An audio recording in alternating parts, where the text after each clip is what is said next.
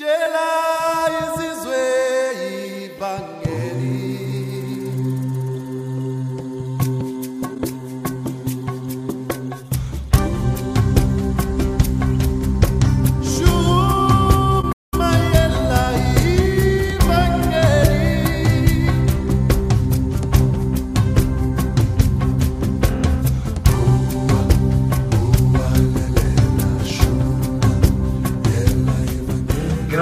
Pace, grazia.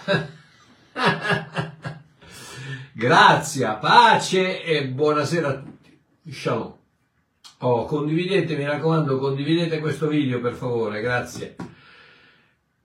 Que- venerdì prossimo, non questo chiaramente, quell'altro, sarò a Genova all'albergo Star Hotel President in piazza Brignole vicino alla Banca Carice alle 19.30. Grazie infinite a Davide che ha organizzato l'incontro. Se siete in zona, mi raccomando, non mancate, per favore, ok? Grazie.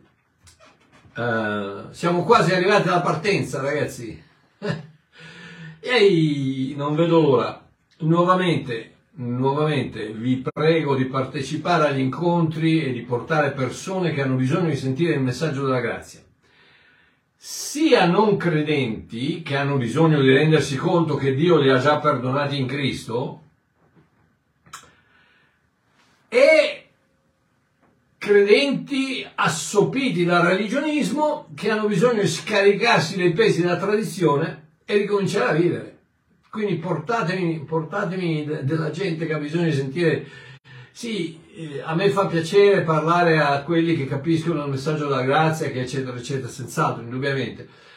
Ma alla fin fine, ragazzi, eh, chi è che ha detto? Ci fu uno che disse, non mi ricordo chi è, ma qualcuno che ha detto, nessuno ha il diritto di ascoltare il Vangelo due volte finché tutti non l'hanno ascoltato almeno una volta.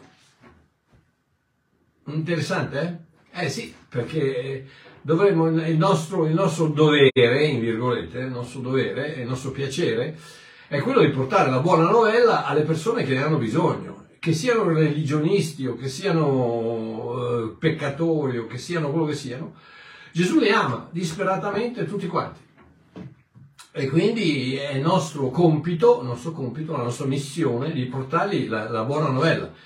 E se, se voi, eh, 90% delle persone di solito non, non- non hanno la, la- la possibilità di fare queste cose, quello che potete fare è potete portarli, potete portarli o fare pubblicità o, insomma in qualche modo favorire la, la- condivisione di questi incontri, ok? Eh, quindi se proprio non potete partecipare fatemi pubblicità. Vi prego che questo viaggio possa rappresentare una benedizione per l'Italia. Ho bisogno, bisogno di ognuno di voi. Ho bisogno di ognuno di voi. Grazie, se lo facciamo insieme funziona. Oh, fra l'altro porterò il messaggio del- delle Kika un'altra volta sperando di riuscire a ri- rinvigorirlo, di, di rifarlo ripartire. Speriamo che, speriamo che di riuscirci perché per me quello è il segreto di poter toccare l'Italia, sono proprio le chiese in casa. E comunque, poi ne parleremo eh, durante gli incontri. Stasera restauro, ok?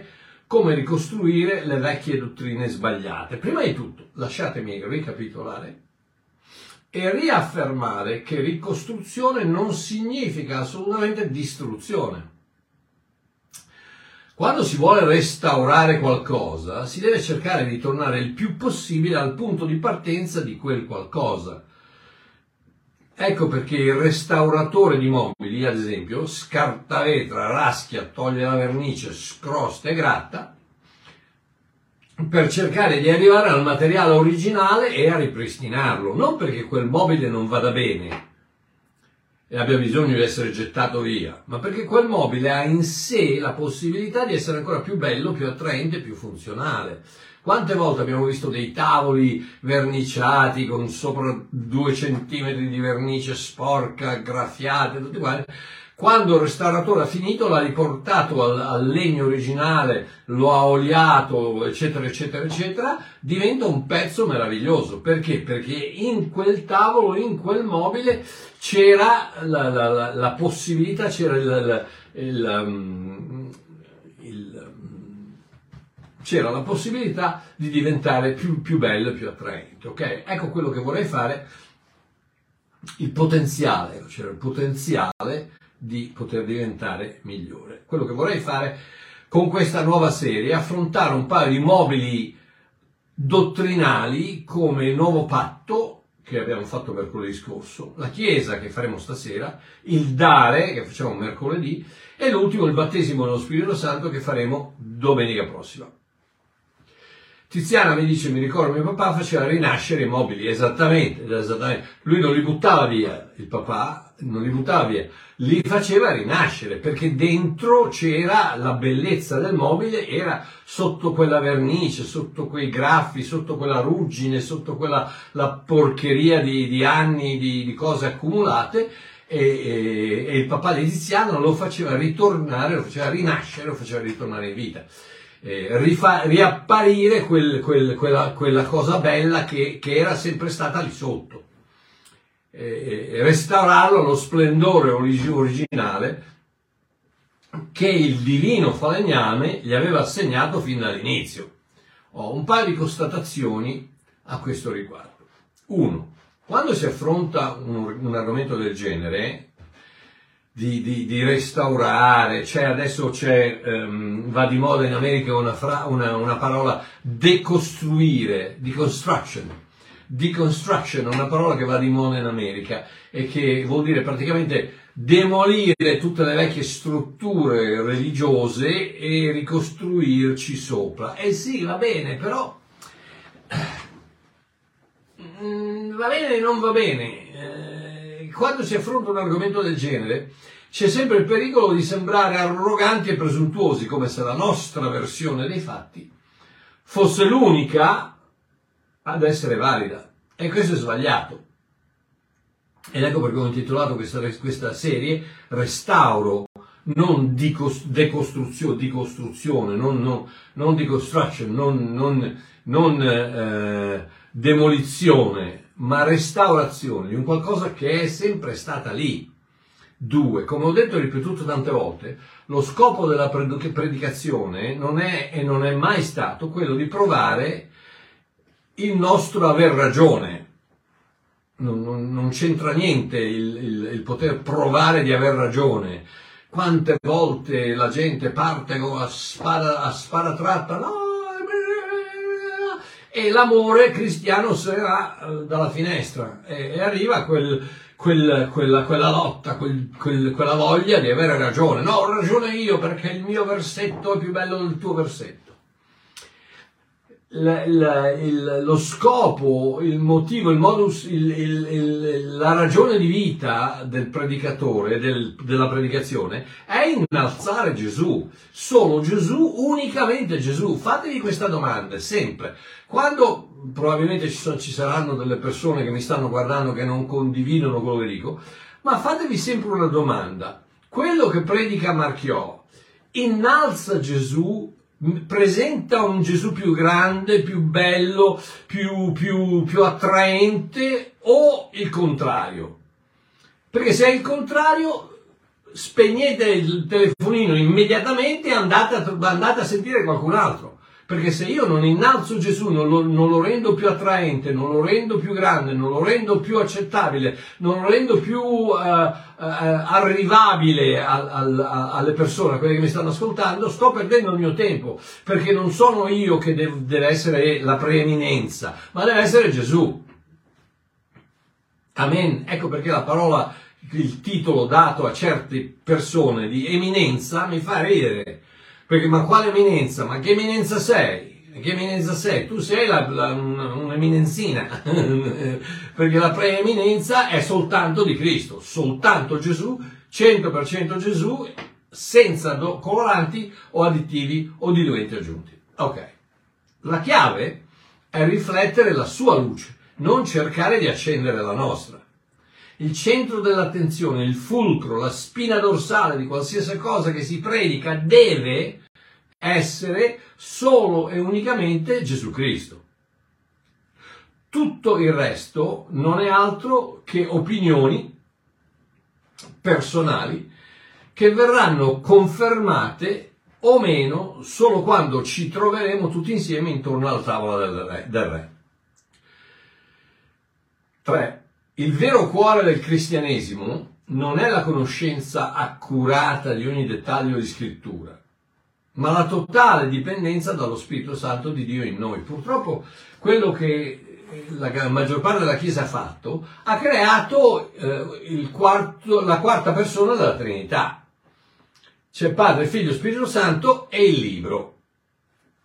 La quarta persona della Trinità.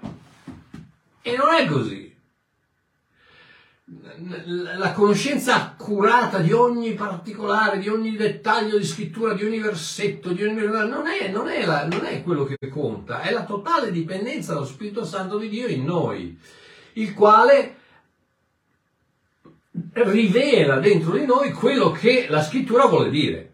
Purtroppo molti predicatori soffrono da quello che io chiamo la sindrome del devo spiegare tutto un atteggiamento quasi messianico che va a finire per creare una dipendenza del normale credente verso il pastore, predicatore, insegnante, perché solo lui possiede la risposta alle nostre difficoltà e necessità di interpretazione. E questo è molto pericoloso, molto pericoloso perché si va a finire che invece di, di, invece di, di basarsi, di appoggiarsi, di sost- farsi sostenere dallo Spirito Santo, si, si, deve, si deve il telefono, si piglia il telefono e dice eh, Babbo Mario cosa vuol dire questo? Babbo Mario cosa vuol dire quello? E, amore mio, eh, non è, non è giusto ed è pericoloso. Tanti mi scrivono e mi chiedono di spiegargli il significato di certi passaggi biblici o versetti difficili. Qualche volta lo faccio. Altre volte, se penso di essere visto come un Mr. Google teologico, eh, che Google, versetto, chiama Babbo Mario, versetto Google, invece di, di chiedere a Google chiediamo a Babbo Mario. No. Spesso rispondo semplicemente scusa ma non lo so. Mi rifiuto di venire considerato una specie di Spirito Santo in formato app da tenere nel telefonino e da consultare ogni volta che si ha dei dubbi. Non, non, sto dicendo che non esiste una persona, un, um, una persona con cui ti relazioni, che, di cui tu hai fiducia, con la quale ti puoi relazionare appunto e chiedere ogni tanto cosa pensi di questo versetto o questa difficoltà, non è quello il problema, ma il problema è quando ogni volta che hai una difficoltà mandi il messaggio a Babbo Mario e dici cosa vuol dire questo?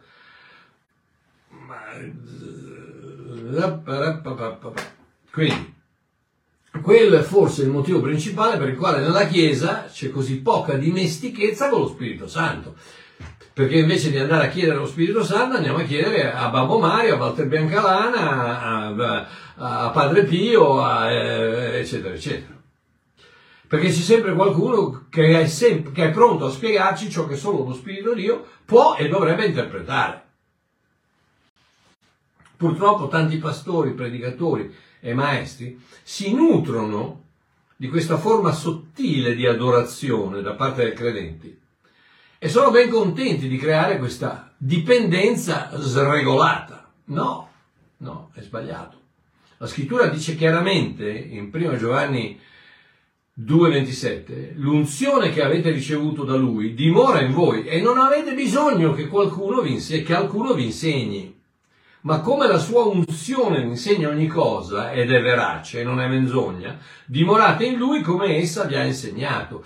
Questa parola unzione è una parola che è stata sbattuta da tutte le parti, che, che, l'unzione, l'unto di Dio, non toccare l'unto di Dio, quest'uomo è unto, quell'altro non è unto. Io mi ricordo una volta che hanno, hanno fatto un'intervista in televisione, in un programma secolare, un programma molto molto del mondo E hanno fatto una domanda a un pastore e gli hanno detto ma a te chi è che ti ha detto che sei un pastore? E lui ha risposto che sono stato unto dall'apostolo tal dei tali. E hai visto che la faccia dell'intervistatrice che è unto. Ma cosa sei? Un'insalata? Cosa... E noi usiamo queste, queste, terminologie che già sono sbagliate per noi, perché tu non sei unto, non sei unto. Tu hai in te l'unto di Dio che è Cristo. Cristo vuol dire unto. Quindi l'unzione non è altro che la presenza di Cristo. Vediamo di, di, di, di scendere da quei piedistalli. Comunque, um, quindi la sua unzione, la sua presenza ti insegna ogni cosa ed è verace, non è menzogna perché Cristo non, non, non mente. Eh, dimorate in lui come essa vi ha insegnato. Quindi lo Spirito Santo dovrebbe essere il divino ed unico maestro proprio come afferma Gesù in Giovanni 14, 26, che dice il consolatore, lo Spirito Santo, che il Padre manderà nel mio nome, vi insegnerà ogni cosa e vi ricorderà tutto ciò che vi ho detto. Lo Spirito Santo vi insegnerà ogni cosa e vi ricorderà tutto ciò che ho detto. Quindi è per quello che io qualche volta faccio un passo indietro e dico no, guarda, non te lo dico e mi dispiace perché io capisco che, che c'è un, una certa affezione, c'è una certa una relazione affettiva con, con, fra una persona e Babbo Mario, quello che sia. Ehm, e c'è questa richiesta, è come, è come un dire eh, mi puoi aiutare? E io dico no, ma non è per quello, ma è per il tuo bene, perché io sto cercando di dirti ma vallo a chiedere all'autore vado a chiedere all'autore di questo, di questo libro, vado a chiedere allo Spirito Santo che è l'unto dentro di te. E se l'unto dentro di te vuole che tu lo sai, te lo dirà, te lo dirà attraverso la parola di Dio, te lo dirà anche magari attraverso, attraverso la predicazione di Babbo Mario, ma non sono io che te lo dico, sono io che dico certe cose che lo Spirito Santo prende e ti rivela la, la verità di, di, di quello che ti vuol dire. Quindi, Ciò non vuol dire che non ci sia collaborazione tra l'uomo che insegna e lo spirito che rivela, ma vuole senz'altro dire che uno non deve assolutamente prendere il posto dell'altro. Come ho detto mille volte, la parola con la P maiuscola non è la Bibbia, ma è Gesù Cristo. E la conoscenza della Bibbia che pensiamo di avere, spesso e volentieri interferisce con l'intimità che invece dovremmo avere con la vera parola, Gesù. E quindi questo è ciò che penso io, la conoscenza è nella mente, ciò che so, informazione, l'intendimento è nel cuore, ciò che credo, rivelazione, la sapienza è nella mano, ciò che faccio, applicazione, e i risultati sono nella vita, ciò che voglio, trasformazione. Ed ecco che entra in campo il discepolato. Discepolato che non è l'imposizione di quanto io affermo categoricamente essere vero, in posizione unita al mettere a disagio tutti quelli che non la pensano come me, ma è la presentazione di, di, ciò di cui io sono persuaso, così che lo Spirito di Dio possa avere qualcosa con cui lavorare nella tua mente. Ok, in altre parole, informazione, ciò che senti, rivelazione, ciò che lo Spirito Santo ti rivela, applicazione, ciò che metti in pratica e trasformazione il risultato di quella parola nella tua vita, il processo di crescita di ognuno di noi. E la chiave di tutto questo è l'amore, senza il quale tutto è vano e non serve ad altro che confondere le idee di tutti, perché se non c'è l'amore tutto quello che hai è una, una, una manciata di conoscenza che non serve a un accidente di niente, perché io ti posso, ti posso presentare professori di teologia che conoscono la Bibbia a memoria che, sono, che si dichiarano agnostici, atei. Perché? Perché conoscono la parola ma non hanno la minima idea dello spirito. Quanti testimoni di Geova che possono insegnare a me la scrittura? Perché devono impararla a memoria. Eh, però, con tutto il dovuto rispetto, io ho una relazione con il Dio dell'universo che vive dentro di me e che mi, che mi dice quello che mi vuol dire. Un testimone di Geova purtroppo no, perché ancora non ha ricevuto lo Spirito di Dio in quanto che non crede che Gesù Cristo sia Dio. Quindi, taran, ok. Proprio come a scuola. A scuola un buon maestro non insegnerà mai col solo scopo di finire una lezione, completare un trimestre o concludere un corso cer- ma cercherà sempre di relazionarsi con l'alunno in modo tale da potersi assicurare che il messaggio è arrivato a destinazione, che l'insegnamento è arrivato a destinazione, che quello che sta insegnando è stato appreso. È stato John Wooden, eh, un grande coach di pallacanestro in America, maestro di scuola, che disse nulla è stato insegnato finché qualcosa non è stato appreso. Pensaci, nulla è stato insegnato finché qualcosa non è stato appreso. È inutile che tu insegni se nessuno apprende. Quindi non sei tu la fonte dell'insegnamento, ma è, il il- è lo studente la- che ri- deve ricevere il tuo insegnamento e deve apprendere qualcosa dal tuo insegnamento, altrimenti è una perdita di tempo completa. Completa. Tanto è vero che nel- nel- nella, nella comunità ebraica i rabbini, e quello che, quello che faceva Gesù, ogni volta che gli facevano una domanda, Gesù rispondeva con un'altra domanda. Perché? Perché cercava di stimolare la persona a, a scalare la, la- la sua la propria risposta. Quante volte io ho insegnato il fatto della manna nascosta, la manna nascosta che non la trovi in superficie, ma devi andare a scavare un attimino per, per trovare la, la rivelazione di quello che vuol dire quella parola. E questo è il principio di base de- del discepolato. Niente è stato predicato se qualcosa non è stato rivelato. Se non hai ricevuto una rivelazione non ho predicato niente. Ti ho raccontato delle storielle, ti ho, ti ho- ti ho parlato, ti- ma, non, ma non ti ho detto niente. Ecco perché alla fine di una predica, eh, io come Walter Biancalana, come tanti altri predicatori, siamo stanchi. Perché? Perché non raccontiamo storie, diamo vita, diamo quella vita con la quale noi potremo vivere. Gesù dice le mie parole sono spirito, sono vita. Se noi ti diamo la parola, se noi diamo la rivelazione, se noi diamo qualcosa che effettivamente è un contenitore di vita, vuol dire che l'abbiamo tolta da noi. Ed ecco perché alla fine siamo un po' stan- stancherelli. Quindi l'Apostolo Pietro afferma nella sua seconda lettera, mm, nel primo capitolo,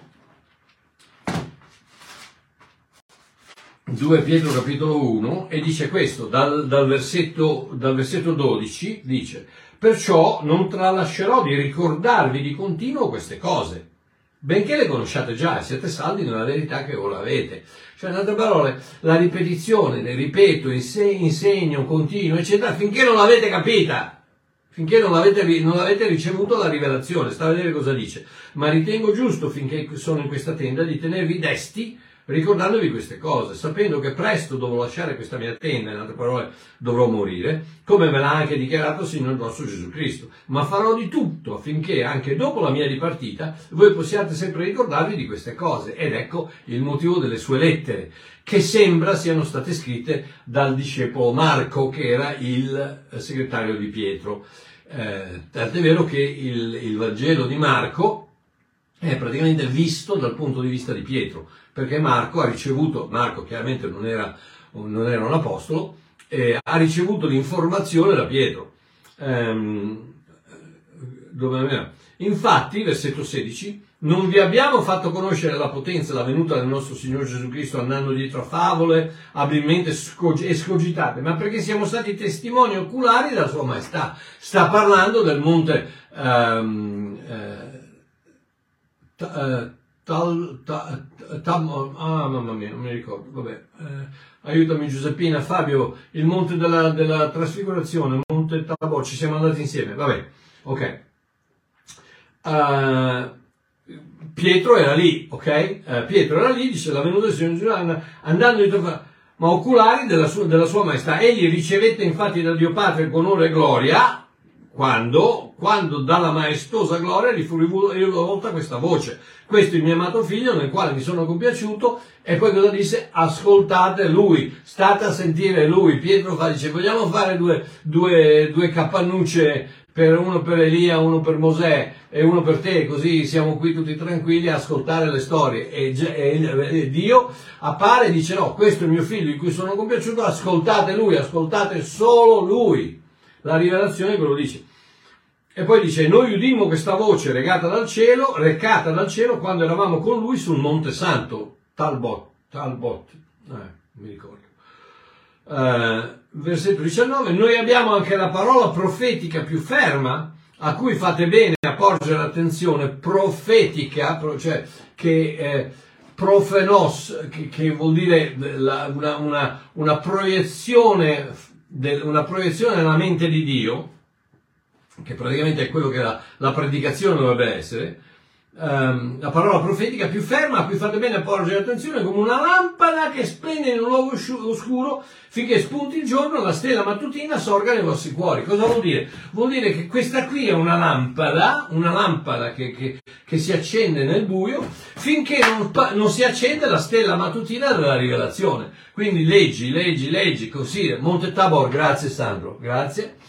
Ehm, leggi, leggi, leggi, leggi, eccetera, eccetera, finché a un certo momento pff, esplode la rivelazione. Quante volte vi è successo che avevate letto, letto un- magari un, versetto di scrittura per decine, ven- centinaia di volte, finché qualcuno non, l'ha- non ha, non ha detto qualcosa che ha fatto scattare la rivelazione. Tutto un tratto, bam! Eccola lì la rivelazione. Quindi, Abbiamo detto che nulla è stato predicato finché qualcosa non è stato rivelato. Questa è la chiave del restauro, rivelazione di verità che erano a disposizione di, da- di tutti da sempre. Rivelazione di verità, al plurale, che erano a disposizione di tutti da sempre, ma che sono state coperte da secoli e secoli di sporcizia dottrinale che ne hanno aumentato lo spessore e occultato la bellezza. Ok? Ok, stasera parlerò della Chiesa. Fatemi bere che stasera arrivano le pietrate. Ok, in Italia soprattutto siamo cresciuti con l'idea di una sola Chiesa, santa, cattolica, apostolica, romana, alla quale bisogna appartenere se vogliamo, anche se solo teoricamente, sperare di andare in paradiso, perché chiaramente nella Chiesa cattolica romana la certezza di andare in paradiso non ce l'hai. Eh, niente, se proprio ti va bene, ti fai quel paio di cento anni in purgatorio, dove Dio che ti ama così tanto, ti fa bruciare a- a- alla griglia piano piano, piano piano, per liberarti, purificarti dal peccato come se la croce di Cristo non fosse sbatta- eh, eh, bastata. Perdonatemi, ma eresie complete, totali.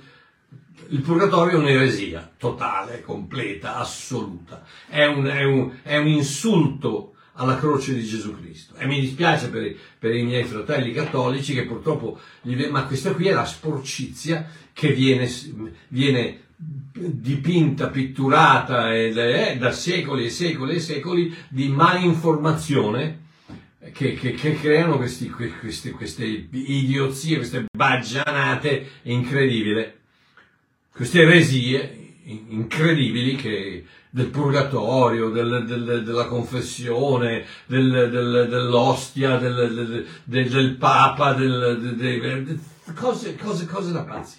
Comunque, l'idea di chiesa quindi, è quella di cattedrali con enormi colonne e vetrate colorate, occupate da personaggi vestiti di gonne nere e paramenti vari, con campanili e altari coperti di storia e coperti di incenso, con statue e crocifissi, confessionali di legno su pavimenti di marmo, ostie sacre, messe tediose con canti gregoriani che echeggiano su lunghe panche scure e scolpite dove tutti siedono mesti e contriti per il loro peccato che pesa sovrano sulle loro spalle di fragile umanità. Che tristezza, ragazzi. La frase andiamo in chiesa è tipica dei cattolici, sia, che- sia dei cattolici che della maggior parte del resto dei cristiani. Eh, Tanti, ma tanti, tanti dicono andiamo in chiesa, non rendendosi conto che non si va in chiesa. Perché crea l'impressione che la chiesa sia un, luogo, sia un luogo dove si va, un posto che si frequenta, un club, un'associazione, un locale dove ci si ritrova. Ma la Chiesa, amore mio, come viene definita da Gesù Cristo, suo fondatore e capo, è una famiglia, la famiglia di Dio. e come tale non è un posto dove ci si reca, un'associazione alla quale ci si iscrive o un'impresa a cui si partecipa, la famiglia è un nucleo dove si nasce. Ta-dan! Matteo 16. Matteo 16 che dice questo, Matteo 16 dal, dal versetto 13 al 18 dice questo. Poi Gesù, giunto dalle parti di Cesarea di Filippo, domandò ai suoi discepoli, chi dicono gli uomini che io, il figlio dell'uomo, sia? E chiaramente, come vi ho detto centinaia di volte, Gesù non parlava italiano, non parlava greco, non parlava napoletano, non parlava tedesco, non parlava inglese, parlava aramaico, parlava una forma di ebraico, ok? Quindi, quando lui ha detto io, il figlio dell'uomo, sia, ha detto Ben Adam, figlio dell'uomo, Ben Adam. Chi dicono io? Ed essi dissero, alcuni Giovanni Battista, altri Elia, altri Geremia, o uno dei profeti. E egli disse loro, e voi, e voi chi dite che io sia? E Simon Pietro, Simon Pietro, rispondendo disse, tu sei Hashiach, tu sei Cristo, Hashiach, Ben Elohim, il figlio del Dio vivente. Quindi tu, Ben Adam, sei Hashiach, Ben Elohim. Allora Gesù rispondendo gli disse, tu sei beato, o Signore, Ben Yonah, figlio di Giona, perché né carne né sangue ti hanno rivelato questo, ma il Padre mio che è nei cieli. E io altresì ti dico che tu sei Pietro, e qui ragazzi, qui sappiamo l'eresia della Chiesa Cattolica che dice che allora Pietro e su questa pietra Gesù costruirà la, la, la, la sua Chiesa sulla successione apostolica di Pietro da questo momento, baggianate, galattiche, con eh, contorno di yogurt, eh, Nutella e un pochino di eh, succo di pera. Cose, cose, cose da, da, cose da fantascienza, cose da fantascienza. Perché? Perché, ripeto, Pietro e pietra, sì è carino, allora su questa pietra, io, tu sei Pietro, su questa pietra io le costruirò. Ma Gesù non parlava, non, non ha detto Pietro e pietra, ha detto che fa e ha detto sur. Tu sei che fa, Pietro, che fa, e su questa roccia sur costruirò la chiesa. Quindi non c'entra niente, Pietro e pietra non c'entra niente, ma niente, ma, ma, ma non c'entra niente. E, e quindi, e qui per la prima volta, per la prima volta la Bibbia usa la parola chiesa, qui dove Gesù dice, ehm, tu sei Pietro sopra questa roccia io edificherò la mia chiesa e le porte dell'Ades non la potranno vincere. Oh, allora, fra una piccola parentesi. Se, se, la Chiesa fosse basata su una appartenenza, le porte dell'Ades potrebbero abbatterla, perché appartieni, non appartieni, ti cancellano il membership, ti, ti, e quindi potre, le, le, porte dell'Ades non potrebbe, Gesù non potrebbe fare una dichiarazione come le porte dell'Ades non potranno vincere. No, Se fosse basata sul tuo comportamento anche, uh, sarebbe la stessa cosa, perché le porte dell'Ades potrebbero senz'altro vincere perché ti possono dire non credi abbastanza, non dai abbastanza, non sei santificato abbastanza, non credi abbastanza, non vai in chiesa abbastanza, non fai la comunione abbastanza, c'è sempre un non abbastanza che le porte dell'Ades potrebbero sbatterti in faccia. Ma se, ma se la chiesa è fondata come abbiamo appena finito di dire, sull'appartenenza ad una famiglia, in altre parole, se vuol dire essere figlio di Adam, Ben Adam, diventato Ben Elohim attraverso l'opera della Fascia, attraverso l'opera del Messia, Mario, da, da Ben Adam, è diventato Ben Elohim. Da figlio dell'uomo, Mario, attraverso l'opera di Cristo, è diventato figlio di Dio. Quindi se quella è la base dell'appartenenza alla Chiesa, amore mio, non c'è diavolo su questa terra, sotto la terra, nei cieli o da qualsiasi parte si trovi, che mi può dire non sei figlio abbastanza. Ed ecco, ed ecco perché le porte dell'Hades non potranno vincere, perché non puoi vincere sul fatto che tu sei un figlio, a meno che chiaramente non ci sia qualche pastore che Dio li benedica, che ti viene a dire che puoi perdere la salvezza. E allora se puoi perdere la salvezza, le porte dell'Hades possono vincere, perché ti possono convincere che hai perso la salvezza. Ma se tu sei figlio e se la tua appartenenza alla Chiesa è, è legata alla tua natura di figlio, ma non potrai mai sfigliarti, non potrai mai non essere figlio. Io ho un figlio e una figlia. Nessuno dei due potranno mai, non è mai, mai, mai, mai non essere miei figli. Hanno il mio DNA, il DNA di Celeste e saranno per sempre i miei figli. Anche, anche se per caso dovessero un giorno dire no, noi non vogliamo più essere figli di Mario Marchiò, vogliamo essere figli di Peppino Pasqualin. Eh, ma puoi dire quello che vuoi, ma il mio, il mio DNA è dentro di te, amore mio, e non lo puoi cambiare. Quindi figlio, figlio sei e figlio resti. Ok? Eh, e quindi, ma voglio, voglio, dirvi questo, la prima volta che, che appunto viene, viene, menzionata questa parola chiesa, ed è interessante perché viene profeticamente da Isaia, 62 capitolo, state a sentire, eh, versetto 1 che dice, per amore di Sion, io non tacerò, per amore di Gerusalemme, vi chiedo di vedere con occhi profetici che Sion e Gerusalemme si riferisce alla Chiesa, si riferisce alla famiglia di Dio. Uh, per amore di Sion io non tacerò, per amore di Gerusalemme non mi darò riposo finché la sua giustizia non spunti come l'aurora, la sua salvezza come una fiaccola ardenda. Allora le nazioni vedranno la tua giustizia e tutti i re la tua gloria. Qui ci sarebbe da predicare un anno, ma comunque sarai chiamata con un nome nuovo, sarai chiamata con un nome nuovo, sarai chiamata con un nome nuovo che la bocca dell'Eterno indicherà. Ed ecco che per la prima volta la bocca di Gesù Cristo dichiara la parola ecclesia, la parola chiesa. Per la prima volta esce nella scrittura questa parola. Ed ecco che profeticamente dice l'amore mio, la, la Sione, Gerusalemme, la, l'amore mio, la, eh, mia moglie, la mia sposa, verrà chiamata Chiesa. E adesso guarda come la... Sarai una splendida corona nella mano dell'Eterno, un diadema regale nella palma del tuo Dio, non sarai più chiamata abbandonata, nella tua terra sarà più detta desolazione, ma sarai chiamata la mia delizia in lei e la tua terra maritata, perché l'Eterno troverà piacere in te e la tua terra avrà uno sposo. Perciò, come un giovane sposa una vergine, i tuoi figli sposeranno te e come lo sposo gioisce per la sposa, così il tuo Dio gioirà per te. Sposo, sposa, famigli, famigli figli, maritata, famiglia, chiesa. Questa è la chiesa un insieme di persone che hanno lo stesso DNA, che è lo Spirito di Dio. Giovanni 3:3. Eh, per, per, devi, essere, devi, nascere di nuovo, devi nascere dall'alto, devi, eh, Gennao Anothen, devi nascere, Gesù parla a Nicodemo e gli dice devi nascere dall'alto per poter, ehm, per poter essere salvato.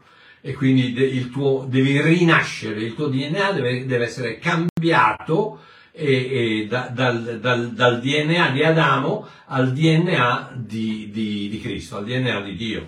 Quindi eh, un insieme di persone che hanno lo stesso DNA, la stessa natura, 2 Pietro 1.4, 2 Pietro 1.4, la stessa natura divina, 2 Pietro 1.4, attraverso le quali ci sono donate le grandissime e preziose promesse, affinché per mezzo di esse diventiate partecipi della natura divina attraverso le promesse, quando credi alle promesse che ti vengono date, diventi partecipe alla natura divina, la stessa natura, la stessa natura che ho io a mio figlio, la stessa natura che ha mia figlia a mia moglie. Questa è la famiglia che ha la stessa natura e lo stesso cognome.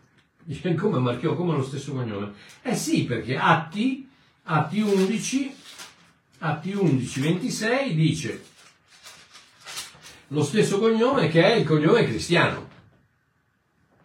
Eh, e avvenne che per un anno intero essi si radunarono con la Chiesa e ammaestrarono un gran numero di gente e ad Antiochia per la prima volta i discepoli furono chiamati cristiani. Quindi tutto un tratto il tuo nome rappresenta la tua famiglia. la famiglia cristiana e quindi hai lo stesso DNA, la stessa natura e lo stesso cognome. Questa è la Chiesa, proprio come una famiglia. La Chiesa, proprio come una famiglia, può assumere diverse manifestazioni.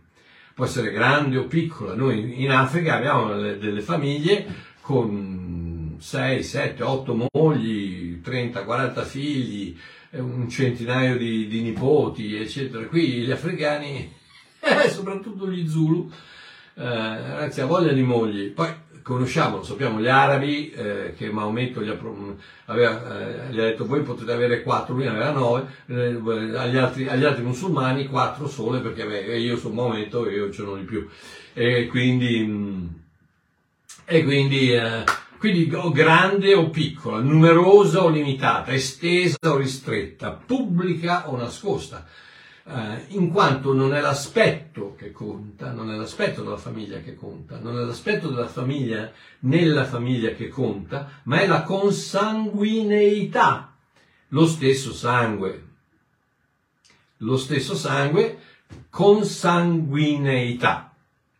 Ergo, la Chiesa non è in un luogo, in un edificio o in una definizione, la Chiesa è in un gruppo di persone con la stessa discendenza, unite dalla stessa parentela con Dio, che si radunano una volta alla settimana, una volta al mese o giornalmente in cattedrali, scantinati, case, edifici vari, per cantare, studiare, dialogare, aiutarsi, cooperare, mangiare insieme e divertirsi in famiglia.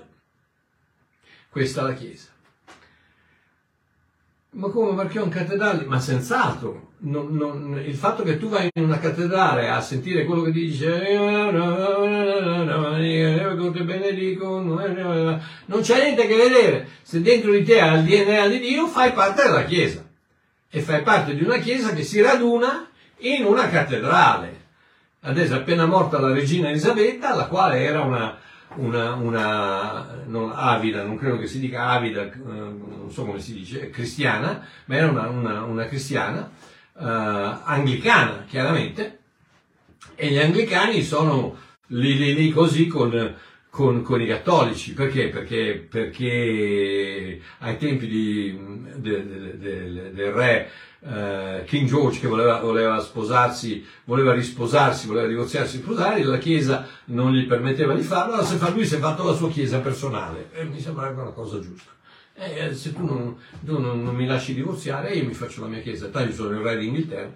E quindi è nata la Chiesa anglicana e Elisabetta era, una, era una, un'avida, avida, non so se si dice avida, comunque era una cristiana, una, una genuina, una cristiana genuina, che amava il Signore e, però sì, sì, quando andava a, a, venerare il Signore, diciamo, eh, andava nelle cattedrali.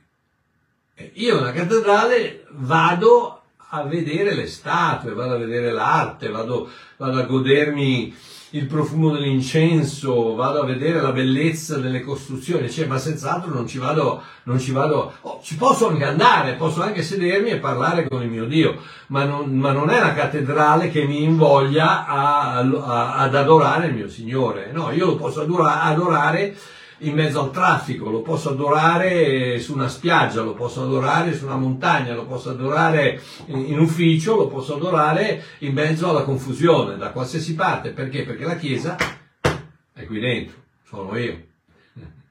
Quindi Ebrei 12, 18, 23 e 24 dice questo, voi infatti non vi siete accostati al monte che si poteva toccare, quindi fisico, non vi siete accostati al monte che si poteva toccare con la mano e che ardeva col fuoco, non una cosa fisica, ma vi siete accostati al monte Sion. Vi ricordate cosa ha detto Isaia profeticamente? Per il bene di Sion e di Gerusalemme. Eh, e qui riporta, lo scrittore degli, ebrei riporta il concetto della sposa di Cristo, quindi la sposa di Dio. Voi vi siete accostati al Monte Sion, alla città del Dio vivente, che è la Gerusalemme celeste e a miriadi di angeli, all'assemblea universale e alla chiesa dei primogeniti. Prototokos, aggettivo, aggettivo assegnato prevalentemente 99 volte su 100, aggettivo assegnato a Gesù Cristo. prototokos, primogenito. Quindi, alla chiesa dei primogeniti che sono scritti nei cieli, a Dio giudice di tutti, agli spiriti dei giusti resi perfetti, Ta-da! agli spiriti dei giusti, io sono giusto, colui che non conosceva peccato divenne peccato per me per far che io possa diventare la giustizia di Dio in Cristo Gesù, quindi io sono giusto, sono giusto davanti a Dio, sono a posto davanti a Dio, quindi lo spirito del giusto reso perfetto, Ebrei 10, 14, con una sola offerta infatti egli ha reso perfetti coloro che ha santificato. Quindi lo spirito di Mario non solo è giusto ma è perfetto perché non posso stare alla presenza di Dio in Cristo, in Dio, senza essere perfetto. Non posso non essere perfetto ed essere in Cristo. Non puoi, è inutile, la tua religione cambia, amore mio, cambia la tua religione se pensi di essere ancora un peccatore. Non puoi avere il minimo peccato nel tuo, nel tuo essere spirituale, nel tuo cuore, ed essere in Cristo.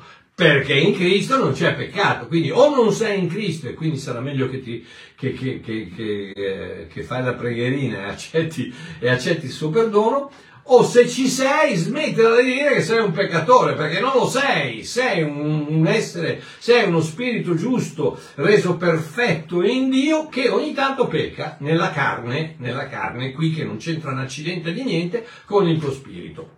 Ok, comunque, andiamo avanti. Quindi, eh, l'impossibile famiglia, l'impossibile famiglia chiamata Chiesa, è formata solo dai prototokos di Dio, dai primogeniti di Dio. Perché? Perché tu primogeniti, come fai a essere? O sei primogenito o sei secondo genero. Oggi sono andato, ho portato i miei nipotini in una, in una chiesa, la chiesa che ha, ha- ha preso sul bosco, e purtroppo, eh, come al solito, eh, io, io soffro perché ogni tanto sento delle cose che, che mi danno fastidio e, e mentre stavano cantando, cantavano a Gesù e gli dico tu che sei il secondo Adamo. No, amore mio, non sei il secondo Adamo, sei l'ultimo Adamo. Se c'è un secondo Adamo, c'è un terzo Adamo, un quarto Adamo, un quinto Adamo, no, c'è un Adamo e c'è l'ultimo Adamo che è il figlio di Dio.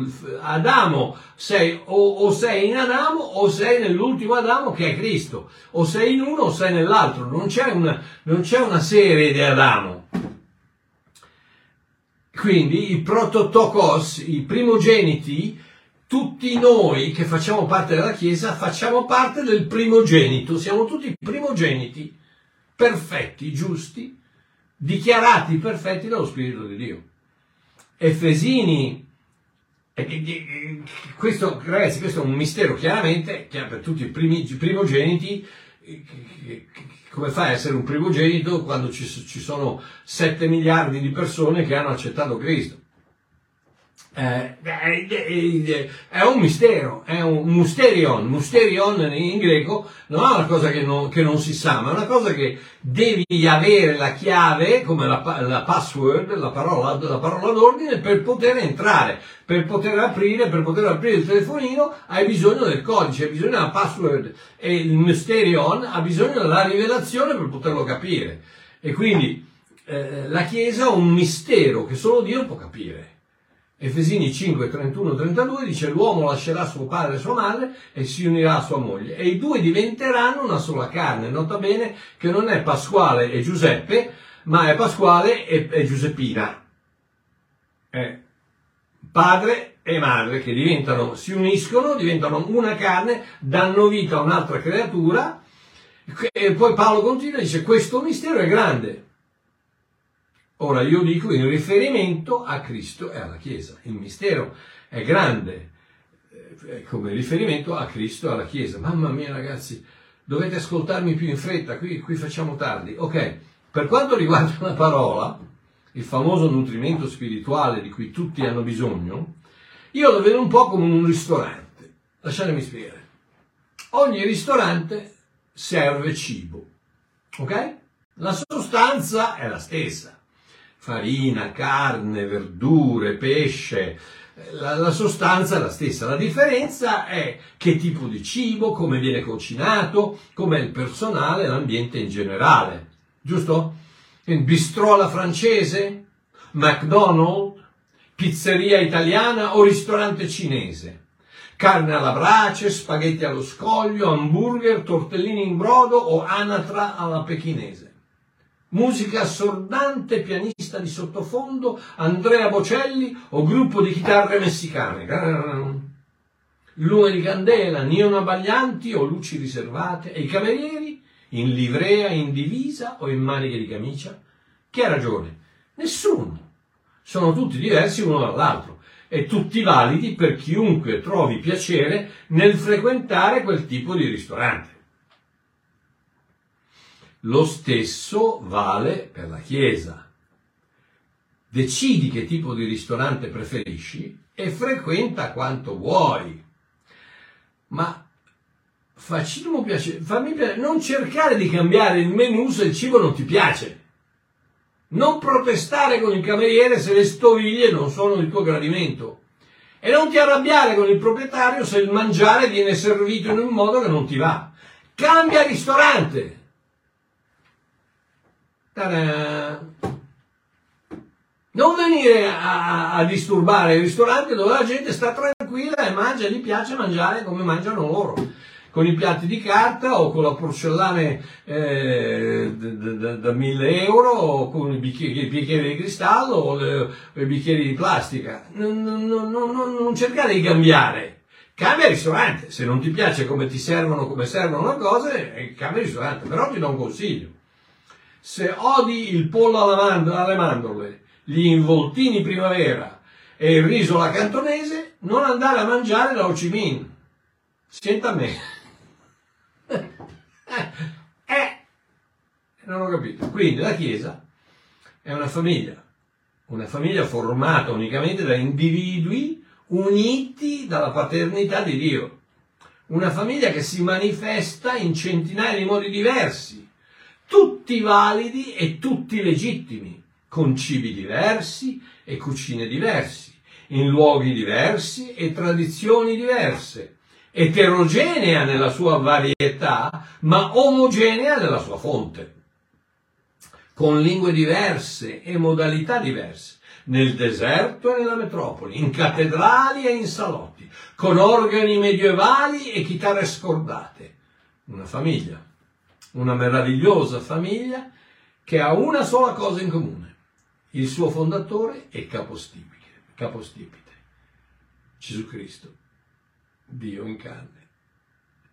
Amen. Tutto il resto è relativo. Un abbraccione, vi voglio bene, ci sentiamo mercoledì. Ciao.